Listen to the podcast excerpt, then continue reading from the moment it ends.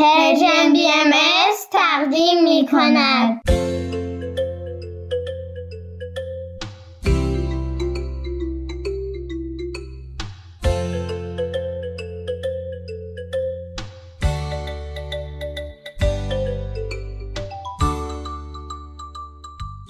سپیدار و ویز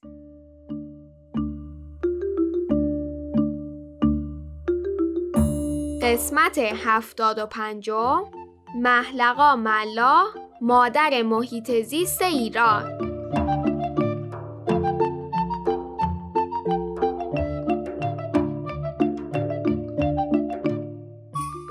سلام بچه ها وقتتون بخیر حالتون چطوره؟ خوبید؟ خوشید؟ امروز دوازدهم مرداد ماه 1402 خورشیدی و سوم اوت 2023 میلادیه شما به برنامه سپیدار و ویز گوش می‌کنید. خب راستشو بگم این چند روز اخیر برای من جز هیجان انگیزترین روزای زندگیم بود. وای آره واقعا. حتی از حرف زدن با مردم فضا و گوی جهان نما هم هیجان انگیزتر بذارید مثل قصه ها ماجرا رو شروع کنیم.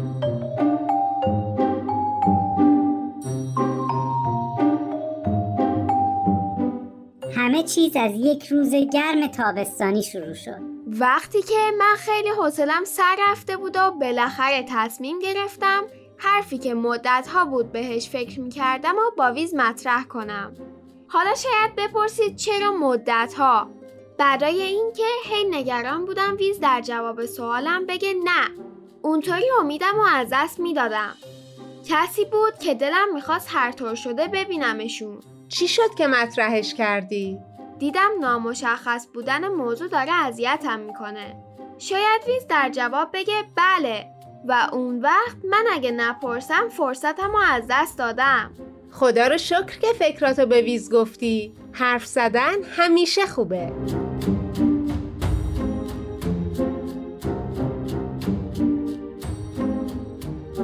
سپیدار جان به من گفت ویز جان تو که تونستی گوی جهان نما رو تعمیر کنی؟ نمیشه دستگاه سفر در زمانتم تعمیر کنی؟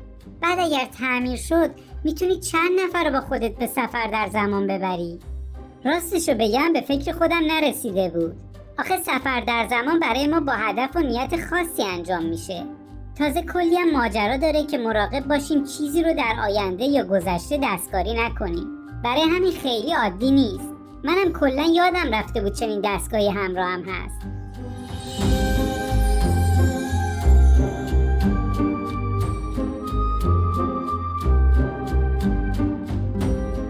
فکر کنم تجربه تعمیر گوی جهان نما به کارت اومد و کمک کرد. درسته؟ بله خیلی زیاد. حالا با سازوکارهای فیزیکی کره زمین آشناتر هستم.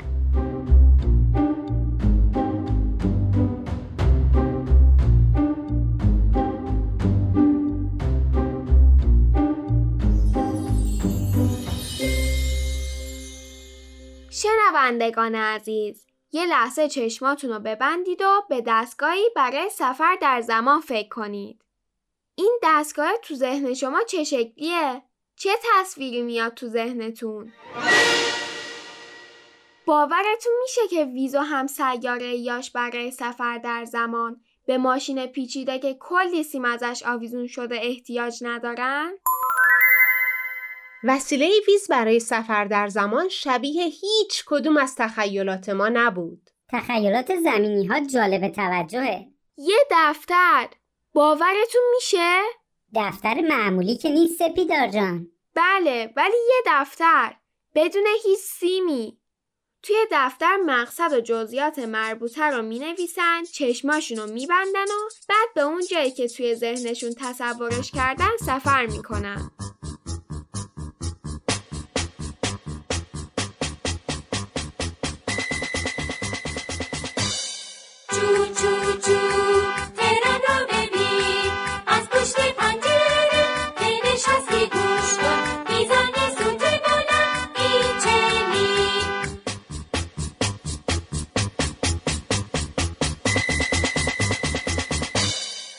همونطور که از حرفامون متوجه شدید این هفته ما یه سفر در زمان رو تجربه کردیم. تجربه بسیار دلچسبی بود خیلی خوش گذشت و کلی چیز یاد گرفتیم ما قبلا تو برنامه از کسی که به دیدنشون رفتیم خیلی کوتاه صحبت کردیم. برنامه مربوط به 13 به در سال 1401. بیایید دوباره بهش گوش کنیم. ویز میگه حق با شماست. بر اساس آنچه از گفتگوهای صورت گرفته در میان درختان این نزدیکی متوجه شدم این عزیزان از پدرانشان شنیدن در زمانهای دور چنین رسمی وجود داشته است و مردمان در این سرزمین کم آب همیشه احترام خاصی برای طبیعت قائل بودند. البته که گاهی این موضوع را فراموش کردند ولی همیشه کسانی بودند که اهمیت آن را یادآوری کنند. ویز عزیزم خیلی درست میگی. این سرزمین همیشه با مشکل کمابی روبرو بوده ولی همیشه فرهنگ و رسومی داشته که تلاش کردن با صلح و اتحاد با طبیعت جلو برن مثل همین سیزده به در که رو می‌کنیم راستی یه اسطوره هم در این مورد هست که بعدا برات میگم در ضمن اینو بگم که درختها خیلی درست میگن. آدمایی بودن که این اهمیت رو یادآوری بکنن. یکیشون که من خیلی دوستش دارم بهش لقب مادر محیط زیست ایرانو دادن. دوست دارید در موردش تحقیق کنید و باش بیشتر آشناشی؟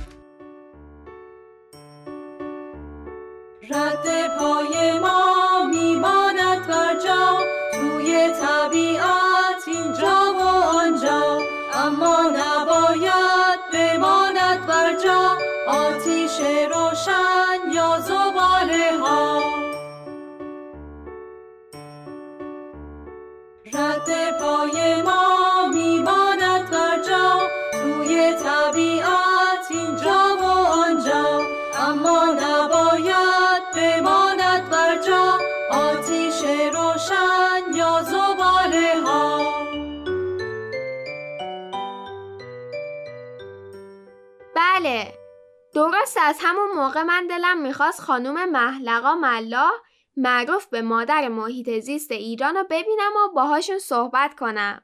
اعتقاد راسخ خانم ملاح به ضرورت آموزش همه در مورد محیط زیست باعث میشه که من ایشونو خیلی دوست داشته باشم.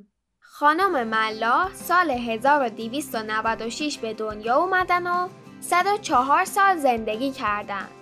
مادر و مادر بزرگشون هر دو از زنان پیشرو خیلی باحال زمان خودشون بودن.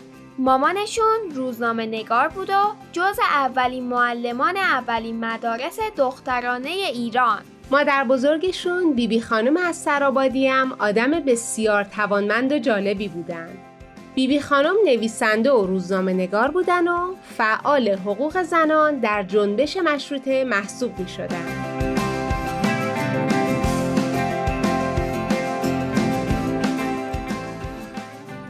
مادر محیط زیست ایران از چه خانواده دغدغه‌مند و خوشفکری میاد همینطوره. اونا تلاش کردند که زندگی خودشون و بقیه رو بهتر از قبل کنن. ولی بیایید به صحبتمون در مورد سفر هیجان انگیزمون ادامه بدیم.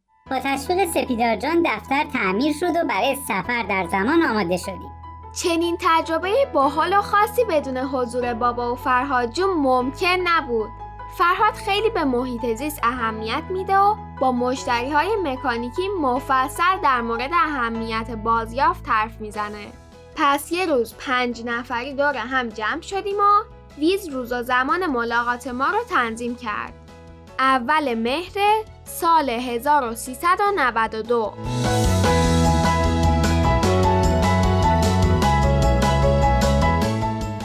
اون موقع خانم ملاح در این عالم بودن و هنوز با تلاش زیاد به آموزش و آگاهی دادن مشغول بودن. راستی همون سال یه مستند راجع به ایشون و کاراشون ساخته شده به اسم همه درختان من. همین شد که یه روز ما در آدرسی که از خونه خانم ملاح پیدا کرده بودیم ظاهر شدیم. در زدیم و یه خانم سفید موی بسیار زیبا در رو برامون باز کردن ما در مورد اینکه از آینده اومدیم حرفی نزدیم ولی من نگران بودم که نکنه یه وقت با دیدنم بترسن اما ایشون با احترام ما رو به خونهشون دعوت کردن من گفتم که چقدر ایشون رو تحسین می‌کنم و از تلاشاشون برای حفظ محیط زیست تشکر کردم. ایشونم با لبخند به ما نگاه می‌کردن. من اونقدر در مورد خانم ملاح یا اونطوری که دوستاشون صداشون می‌کردن لقاجون مطلب خونده بودم و فکر کرده بودم که باورم نمی‌شد جلوشون نشستم. اصلا نمی‌دونستم چی بگم و چی کار کنم ولی فرهاد با اعتماد به نفس شروع کرد به تعریف کردن از باغچه محله. گفت و گفت. خانم ملاح با افتخار به همون نگاه کردن و آفرین گفتن. من از مشورتمون با اعضای باغچه محله در مورد ترویج کاشت درخت به جای خرید هدیه گفتم و ایشون خیلی خوششون اومد. برامون از تجربیات مربوط به کاشت درختها گفتن و تاکید کردن که در زمان فوت همسرشونم با همین رویه عمل کردن و به جای مراسم درخت کاشته بودن.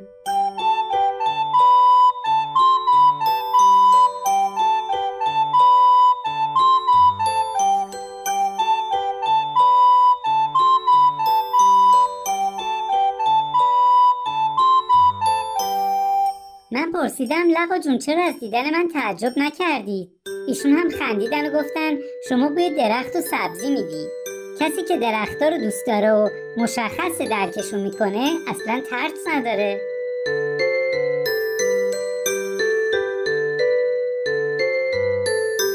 خانم ملاح به ما گفتن شرایط زمین بده و فریادش بلند شده.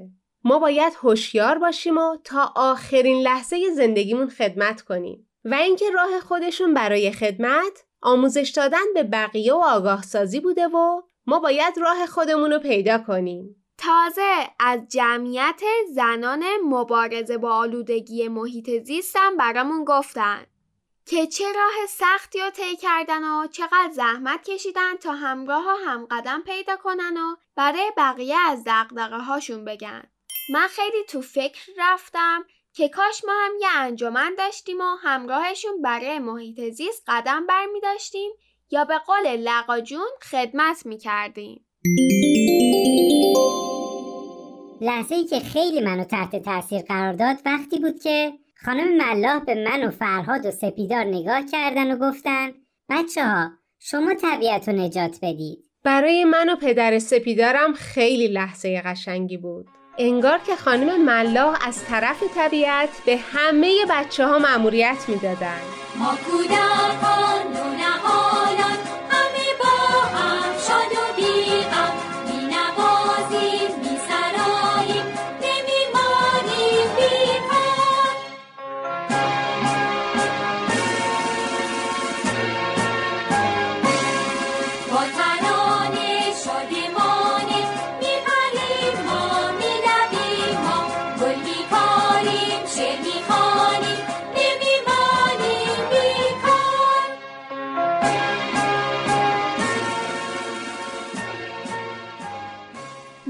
جایی که می‌شد خونه خانم ملاح موندیم.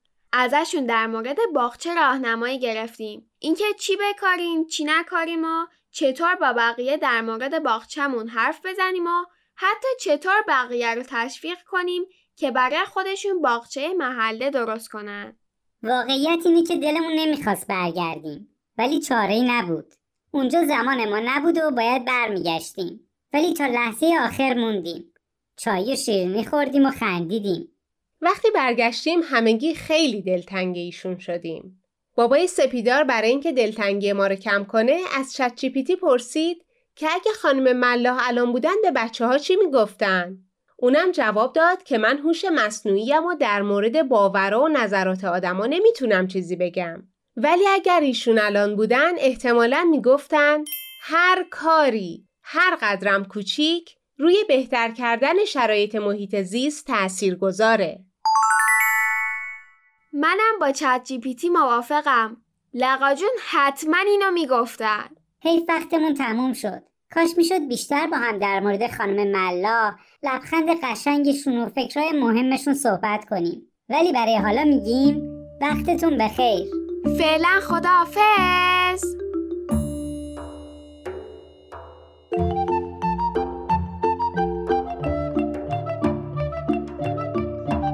بچه ها جون بعد از شنیدن یه آهنگ به مداد نارنجی گوش می‌کنیم. بعد از اون نوبت می‌رسه به بزرگترای عزیز با دو برنامه مداد نارنجی فرزندم و کودکان منادیان صبح